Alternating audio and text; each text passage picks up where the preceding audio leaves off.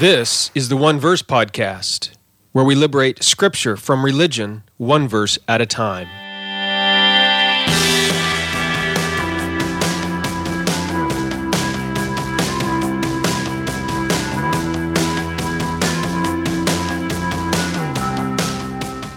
Well, welcome back to the One Verse Podcast. I am Jeremy Myers. We're looking at Genesis 3 6 today. This is episode number 41. Coming up on 52. uh, I've been doing it for almost a year then. Pretty exciting.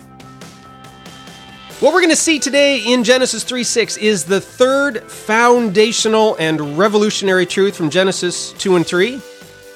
And actually, there's two foundational truths in, in verses 6 and 7. And so we're going to look at one today in verse 6 and then another one next week in verse 7. These two truths in these two verses are some of the most important truths in these opening chapters. And uh, in fact, verses 6 and 7 are the central verses grammatically of these two chapters. So that only makes sense that these uh, two truths are found here. And uh, the truth we're going to look at today is also found or discovered, talked about by a famous sociologist named Rene Girard, French sociologist, and uh, he I've talked about him. In fact, I had a little interview with Adam Ericksen from the Raven Foundation over in my other podcast at uh, theology.fm about Rene Girard's mimetic theory. Uh, we're going to see a key concept from this mimetic theory right here in Genesis 3 6.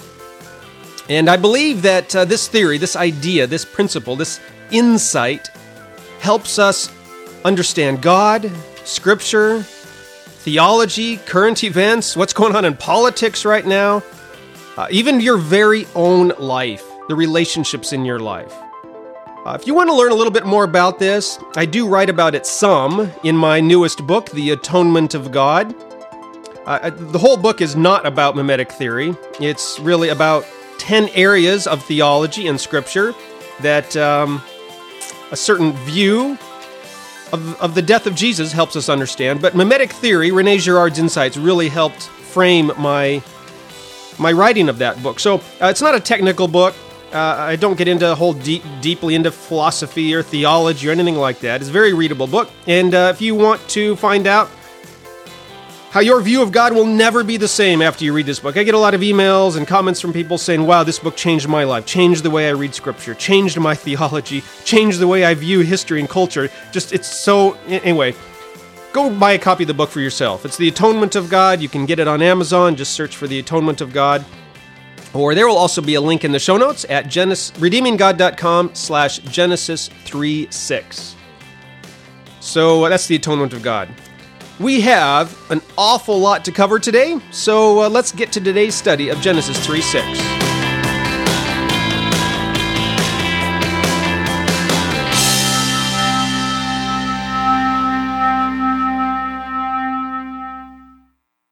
So, as I sort of ind- indicated there in the intro, it's first of all important to recognize that Genesis 3 6 and verse 7 really are the central verses of Genesis 2 and 3, these two chapters here. Uh, grammatically, that is. All of the events leading up to these uh, lead up to these verses, and then everything that follows uh, sort of unfolds on what happens as a result of these two verses. So uh, Genesis 2 builds up to this section, and then the rest of Genesis 3 unfolds from here. And we're going to see today that Genesis 3 6 contains a central truth, which is not only true for Genesis 2 and 3 but for the rest of the Bible. Uh, and not just the Bible, but the rest of life in, in general. And what is that truth? I won't waste your time. Uh, well, the truth was, is something that James, the brother of Jesus, also wrote about. In fact, the whole Bible writes about it, really. But James saw this written about all over the place in Scripture, and he wrote about it in James 1 14 and 15, where he said this But each one is tempted when he is drawn away by his own desire and enticed. Then, when desire has conceived, it gives birth to sin, and sin, when it is full grown, brings forth death. These two verses are a perfect summary of Genesis 3 and 4. Uh, in these two verses, James uses three words to mention the three stages of sin. The first stage is desire. And then from desire, we get sin, and then sin gives birth to death, brings forth death. And that's what we're going to see, sort of a preview of uh, where these chapters are headed. And right here in Genesis 3 6, we see that first stage, the stage of desire. Sin itself is not mentioned until Genesis 4 7. And once again, Moses writes that uh, desire is closely related to sin. It says that uh, sin's desire was for Cain. All right, and and um, and then we end up learning about how desire and sin ultimately leads to death when Cain murders his brother Abel. So uh, that's sort of a preview, but right now we're looking at Genesis 3, and uh, Genesis 3 6 is where we see the birth of desire. It's the dawn of desire. Eve is drawn by desire, which is the title for this podcast episode. And this is where we see here in verse 6, where we see what desire is, how desire works, how Eve is drawn by desire to eat from the tree of the knowledge of good and evil. And uh, so this is this verse here is sort of the introduction in the entire Bible to the importance of desire. Now, as we've worked our way through these verses leading up to this verse, I've been telling you that these two verses, verses 6 and 7, contain some more foundational and revolutionary truths. And uh, the, the truth that is one of the most important truths in Scripture Eventually, by the way, there's going to be six foundational truths from Genesis 2 and 3. Uh, we've already seen two of them. Humans are made for relationships, and humans are, are made to imitate. Uh, so the third one here is here in verse 6, the fourth is in verse 7, and then uh, the fifth and sixth are, are later in, in chapter 3. And then, actually, sort of as a heads up, a preview, what we'll see is we will see all of them repeated again in Genesis 4 through the story of Cain and Abel. And uh, if you really want a preview, the rest of the book of Genesis continues to cycle through these, uh, well, the latter four foundational truths. All right, based on the foundation of desire and imitation, I'm sorry, relationships and imitation, those final four foundational truths are cycled over and over and over, repeated throughout the book of Genesis.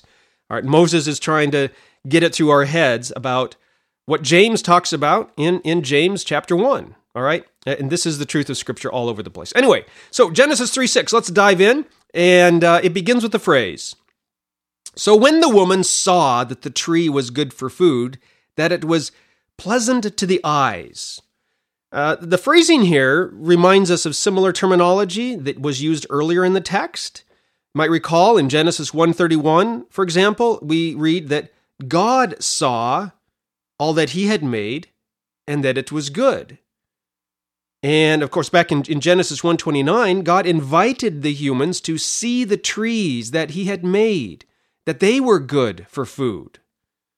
So you might recognize this emphasis on seeing, uh, very similar to what we've uh, talked about previously and read previously in Genesis 1 and Genesis 2. Remember, seeing is a key activity of God, which God invited humans to participate, to imitate Him in doing. Remember, there was these seven key activities of God in Genesis 1 and Genesis 2, and God invites humans to imitate him, copy him, emulate him in all seven of these activities. Uh, seeing was one of those. Seeing was closely related to naming, and it, it, it indicates seeing things as they really are. So here in Genesis 3 6, Eve sees the fruit, that it was good for food. And there's nothing wrong with that necessarily because she's imitating God, seeing, seeing that things are good. But the problem is that Eve, what Eve is seeing here. And she sees, seeing itself is not wrong, but she sees that this fruit from this tree, and she thinks, she sees that it is good for food. And this is where the problem actually begins. Earlier in Genesis 2, verses 16 and 17, God had said that they were not to eat from the fruit of this tree. In other words, God was saying back in Genesis 2, 16 and 17, that the fruit from this tree was not good. And do you remember what this fruit represents? You may recall that the tree of the knowledge of good and evil represents the one area that God does not want humans to imitate him. All right, there were these seven things. God said, These are the things I do. You do these too. Imitate me in these seven areas. But this one area of deciding, of judging, of discerning between good and evil, do not imitate me in this one area. This is my area alone. It's not because God was trying to withhold things from humans. No, we, we talked about this before. The reason God alone can judge between good and evil is because God alone is omniscient. He alone has all knowledge. So humans are not to imitate God in these ways because although some of our judgments might be correct, some of our judgments will be incorrect. And we will judge something that is evil, we'll judge it to be good, or vice versa, we will judge something that is good as evil. And that's what we see Eve doing here. God has said, This fruit is not good for food. Right? Eve looks at it, she sees it, and she thinks that it is good for food. God says, This is not good. Eve looks at it and she says, Looks good to me. Eve saw that it was good for food and pleasing to the eyes. All right. And so she decides that it was good when God said it was not good. All right. This is judgment. This is deciding, this is imitating God in deciding what is good and not good, good and evil, right and wrong. And you see right here that she makes an incorrect judgment. She disagrees with God. By the way, uh, First John talks. John talks about this in First John. These these uh, things that lead to sin. John he writes in First John two sixteen that um, there's the lust of the flesh, the lust of the eyes, and the pride of life. All right, and these three attitudes form the foundation for all temptation and obedience, and that's what we see going on here. Lust of the flesh, it's good for food. Lust of the eyes, she sees it that it was pleasing to the eyes, and the pride of life, she says, "Well, I know better than God." All right, 1 John 2.16. And we see the same three temptations when, when the Satan tempts Jesus in the wilderness, by the way. The three temptations match those three things that John mentions, three things that are going on here with Eve. Anyway, moving on in the text. The next phrase in verse 6 is the key. And it says that uh, when she saw, she saw that the fruit was desirable to make one wise. All right, so this is the third revolutionary and foundational truth in Genesis 2 and 3. Uh, and it's that imitation leads to desire. All right, first one humans are made for relationships. Second, humans are made to imitate. Third, imitation leads to desire. What is desire? Desire is the feeling uh, or of having or obtaining that which belongs to someone else. That's how I'm defining desire. And from this point onward, desire is a key word in Genesis 3 and 4. All right, we see it, uh, for example, down in verse 16, where God says Eve's desire will be for her husband, and he will rule over her.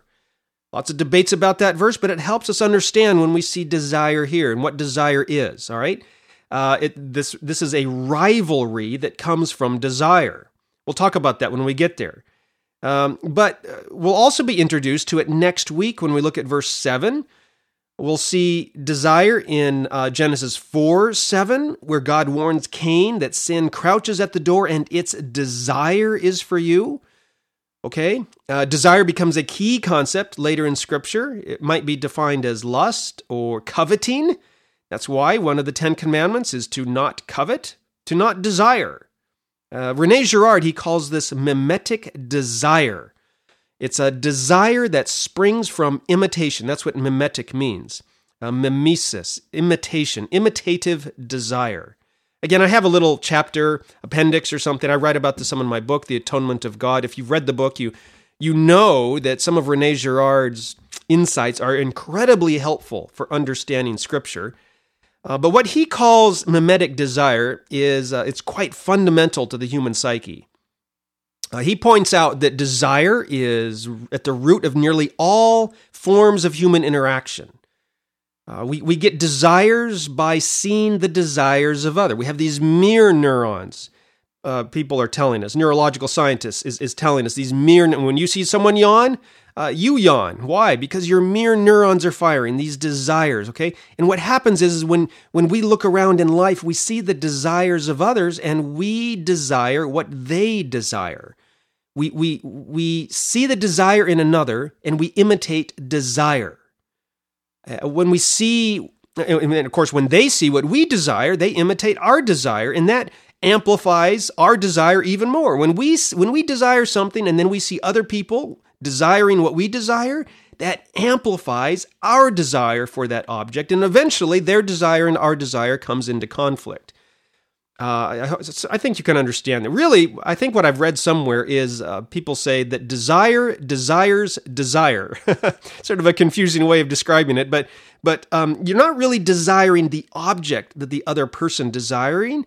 You're, you're desiring sort of the I don't know the power or the prestige or the the experience or the it's you know the the incorporeal the the intangible item behind the object. You're desiring what they desire and and your desire knows that it is a good desire because other people desire it also.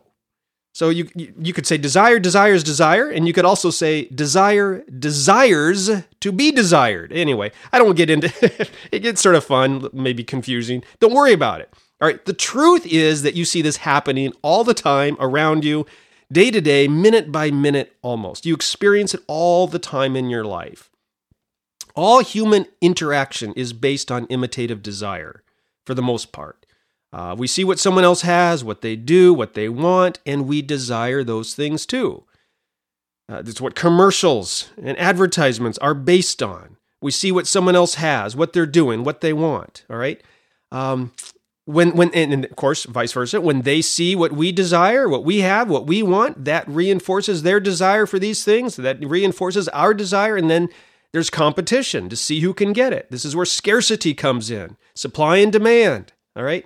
Um, and of course, then to keep it or get more of it or stop the other person from getting it, there's a rivalry, there's a competition, and sometimes this can lead to violence. Anyway, we'll be talking about all this as we go along because this is Genesis 3. This is Genesis 4. This is the rest of the Bible. And the Bible is beginning to reveal it to us right here in Genesis 3 6. Notice Eve does not just desire the fruit, it's not about the fruit. She desires what comes with the fruit, which is wisdom. Uh, the text says it was she saw that it was desirable to make one wise. All right, and, and why did she want to be wise? Well, because God is wise. Let's look at the, the conversation between the serpent and, and the woman. She wanted to imitate God. And that's a good thing, right? To imitate God? Of course it is. God told them, imitate me.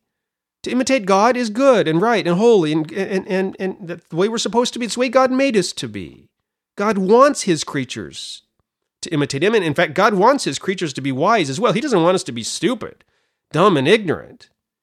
So, what is wrong here with Eve's desire to be wise? Why does she want to imitate God in this way? Well, the issue here really is that desire is leading her to obtain what God has by taking it away from him in a way that he said was wrong. That's ultimately what it is. Sort of what we talked about last week. She is not turning to the things God provided for her in order to obtain wisdom. Instead, she is turning to the one thing he said don't do. She's not turning to her relationships with her husband. She's not turning to her relationship with God. She's not turning to every other aspect of creation through which God invited her to learn and grow in wisdom Instead, she's taking the shortcut. She is turning away from her relationships with God and her husband and everything else in creation and turning to the one thing where God said, No, not this. Don't go this far. And that is what desire does. Desire consumes us so that we want what we desire and are willing to forsake family and friends and relationships for the sake of the desire. Desires leading Eve to try to obtain the wisdom of God on her own rather than look to God for the wisdom and teaching and guidance. And yes, wisdom that He would have provided for her in the midst of their relationship. And, and this is why Genesis 3 6 introduces us to desire right here. The truth about desire is this third and foundational truth from Genesis 3 and 4, or Genesis 2 and 3 and 4, I guess. We are built for relationships. We were made to imitate. And both of these are good, but desire causes the breakdown of both. I guess we could say imitation, while it's good, it has a dark side when we desire to imitate what someone else has or wants, to take it from them. Um, and, and, as such, desire is at the root of nearly all human problems. When we desire something that is in limited supply, or we desire something that we cannot actually obtain, or we try to obtain it in a way that we should not obtain it, like Eve does here, then desire leads to rivalry and violence. Again, we'll, we'll be seeing all this unfold as we work our way through Genesis 3 and 4. So, the third foundational truth is that imitation awakens desire. So Eve here, she saw the fruit, she saw that it was desirable to make one wise, and then the text says, she took it. And this is what happens with desire. Desire leads us to take that which is not ours or, or which be- belongs to someone else. So here, Eve takes the fruit from the tree of the knowledge of good and evil, and in so doing, she's trying to obtain the wisdom of God without turning to God for it. And I love how the text doesn't jump straight to her eating the fruit. Instead, it puts this she took it first. Okay, it doesn't say she saw it was desirable to make one wise and so she ate it. No, we first have this phrase and she took it. This is her touching the fruit. And why does the text write it this way? Why does Moses write it this way? Well, because remember, as we saw back in verse 3, she indicated that even touching the forbidden fruit was forbidden by God. It wasn't a command of God, it was actually a religious fence, which either she or Adam, we're not sure who, constructed around the law. And so just sort of imagine the scene with me. Eve has indicated her belief back in verse 3 that if she even touches the fruit, she will die. So here in verse 6, I don't think she just reaches out and grabs it. No. Human nature, she's going to reach out like a, it's a hot uh, stove top or something. It's beautiful to look at. And, you know, you've seen kids do this, and, and maybe they reach out and, and, and put, put a finger on it or something. So she reaches out and pokes the piece of fruit there on the tree, touches it with her fingertip. But nothing happens. She doesn't die. So maybe she, you know, grabs it with all of her fingers, not picking it yet. I don't know. I'm imagining the scene here. And she keeps her hands on it and looks around. No lightning strikes, no meteorites, no thunderstorms. Everything seems fine. So she takes the plunge and picks a piece of fruit, holds it in her hand. Again, not taking a bite yet, tentatively looking around for something to happen, for God to show up and strike her down or something, but nothing happens. You know, and her heart's beating. uh, her, her breath keeps coming. She doesn't drop dead on the spot. And you can almost hear her thinking, based on what she said back in verse 3. She's thinking, well, I mean, God said if we touch the fruit, we'll die. Here I am holding this piece of fruit in my hand. Nothing's happened. So I guess it's safe to eat as well. And so she takes a bite. This, again, as I, as I mentioned last week in episode 40, this is the danger of religious fences. We make them to help us keep God's law, but what actually happens is they actually cause us to break God's law. Because we break the fence, we tear down the fence, and we look around and nothing happens. The consequences God warned us about don't come upon us, and we shrug our shoulders and we think God wasn't serious about his law after all, when in reality it was the fence that we constructed, that we broke, that was never God's law in the first place. We decide what is right and wrong, and then when we break what we say was wrong and nothing happens, we then go further and we break what God said was wrong, and that's when the consequences come. We need to let God decide what is right and wrong and do what God says, and um, let you know don't don't construct these religious fences. By the way, the entire Pentateuch of Moses, Genesis, Exodus, Leviticus, Numbers, Deuteronomy, we've been reading these this Pentateuch wrong for well hundreds of years, really. Uh, John Sailhamer's written, written a book recently called The Meaning of the Pentateuch. It's a fantastic book. Very long, very sort of difficult to read, but if you can wade your way through it, I, I invite you to do it. There's links in the show notes as well for this book. But he points out, and I think he's exactly right, that the point of the Pentateuch was not to get people to obey the law. We think, oh, the Pentateuch, to get the people. No. What Moses is showing in the Pentateuch, what he is showing right here in Genesis, which is why we have it, is that God wants a relationship with us, but we construct fences around the few things that God wants, and that not only keeps us from a relationship with God, but actually causes us to break the law. Moses is revealing this that, that religious fences ruin our relationship with God and with one another, and in fact lead us to break God's law. That ultimately is the entire point of the Pentateuch, and it's a beautifully made point, and it's also what Jesus came to talk about. It's what the Gospels are all about, and all of the confrontations that he has with the religious leaders in his time also. Anyway, that's a whole nother topic I would love to get into. It's a beautiful point, a completely different region of the Pentateuch. We will talk about that eventually, somewhere down the road, either in this podcast or in some of my books or maybe on the blog. Anyway, here in Genesis, moving along, Eve took and then she ate. And we're not immediately told what happened to her, if anything, but the rest of the chapter explains exactly what happened to her. She's not struck dead, that's for sure, uh, because the text then says, she also gave to her husband with her, and he ate.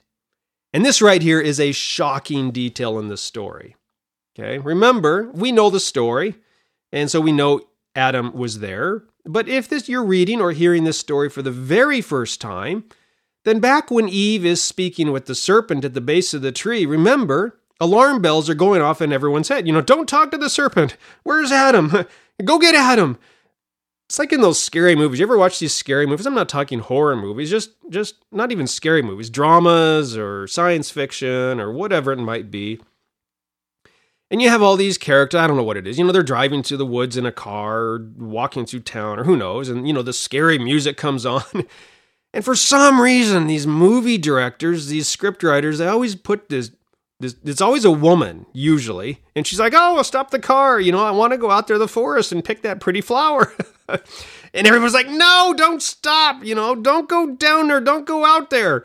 And, and sometimes in the audience depending on you know if you're in the living room or something people are like no don't do it and she goes off and you know everyone's the couch is screaming at her don't go take a gun with you you know don't go by yourself but she always goes and you know how the movies go she always dies my my wife gets so upset at this character that is found in so many movies, this wimpy, dumb female character. She, it's just so pointless. Most women are not like this. And why is it always a woman? Anyway, you know, women are strong and smart, and they're not like this. Uh, so my wife always gets upset. You know, why this woman's always there? Why can't it be a man? Why do they have to include this person anywhere? You know, nobody's this dumb. Anyway, that shouting at the screen is what's going on here in Genesis 3 1 through 5. The woman is talking to the serpent, and everybody's like, Don't talk to him. Don't go alone. Where is Adam? Take Adam with you. And we get here to verse 6, and lo and behold, Adam is there the whole time. what?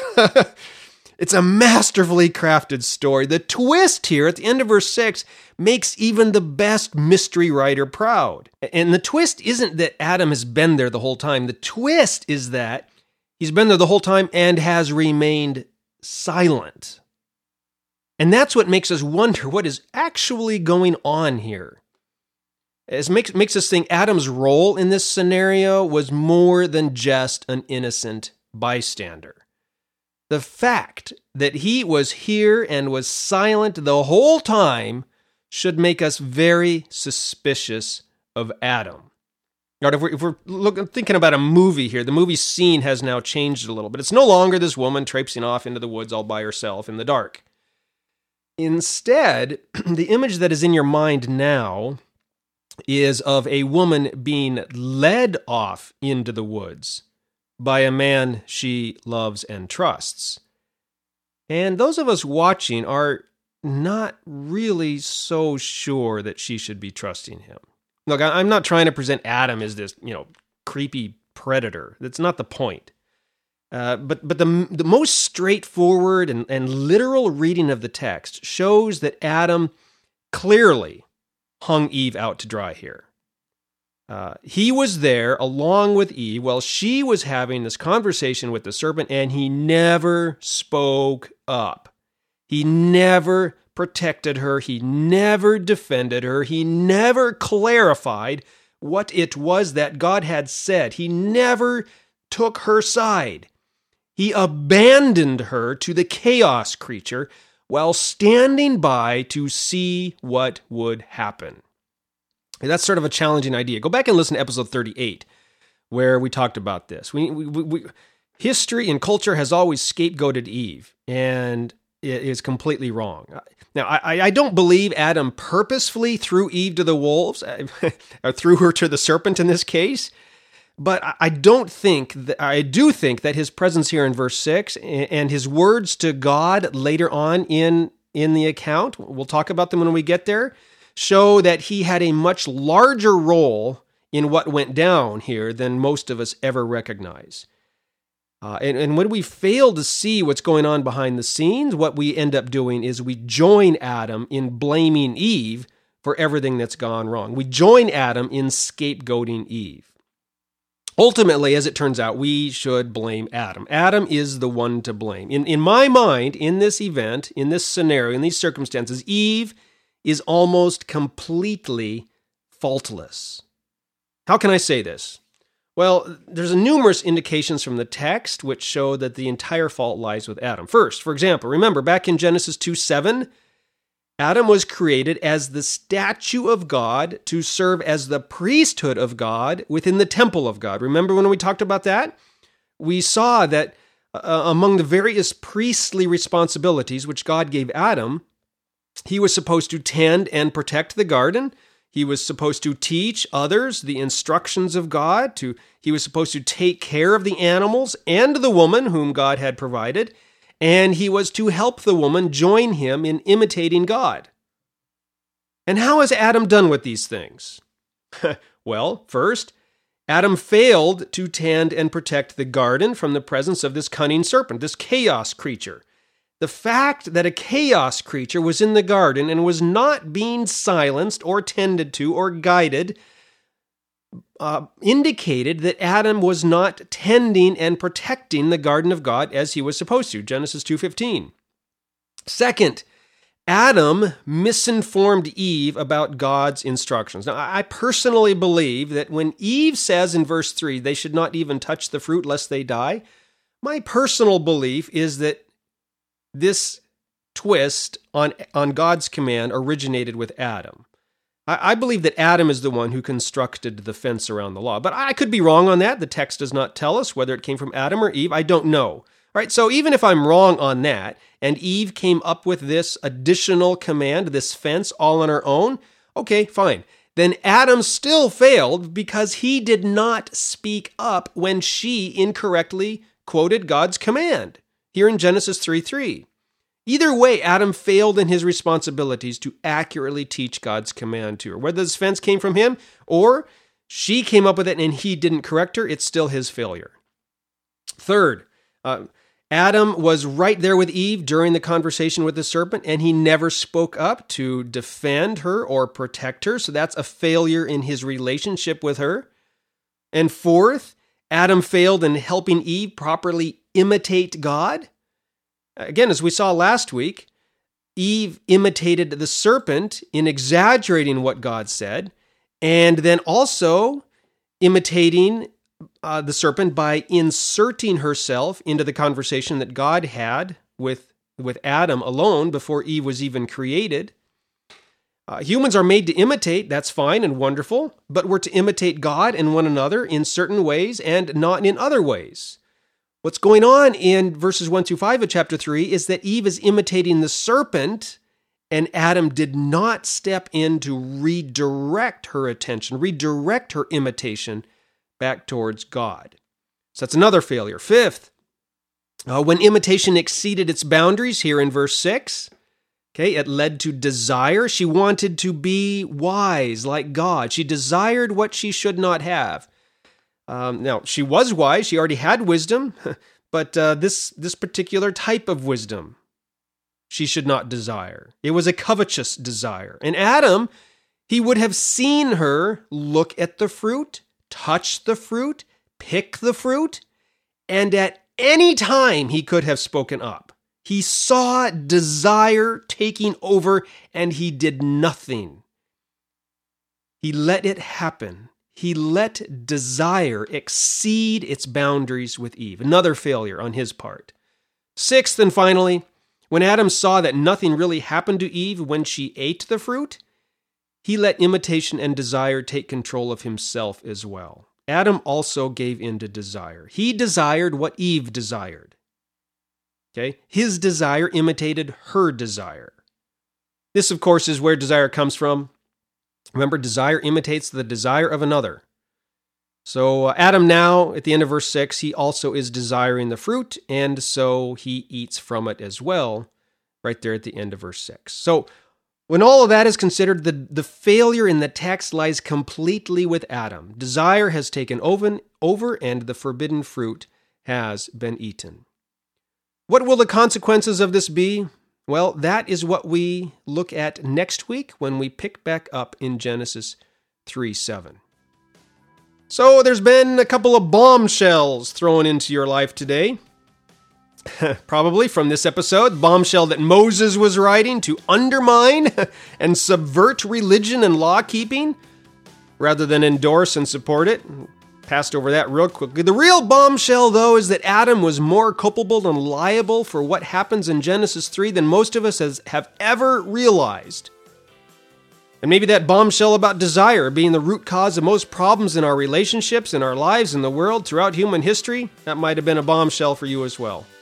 Look, if you want to learn more about some of these things, please go to get a copy of my book, The Atonement of God, on Amazon. If you've already read it, I would love for you to leave a review on Amazon and maybe recommend the book to other people as well. Uh, if it's been a helpful book for you, please recommend it. Buy a copy for other people. Also, make sure you keep listening to the podcast as we'll be talking more about these subjects as we continue to work our way through Scripture, one verse at a time. Join us next week. Uh, we're going to be looking at the fourth revolutionary and foundational truth. We're going to see it in Genesis chapter 3, verse 7.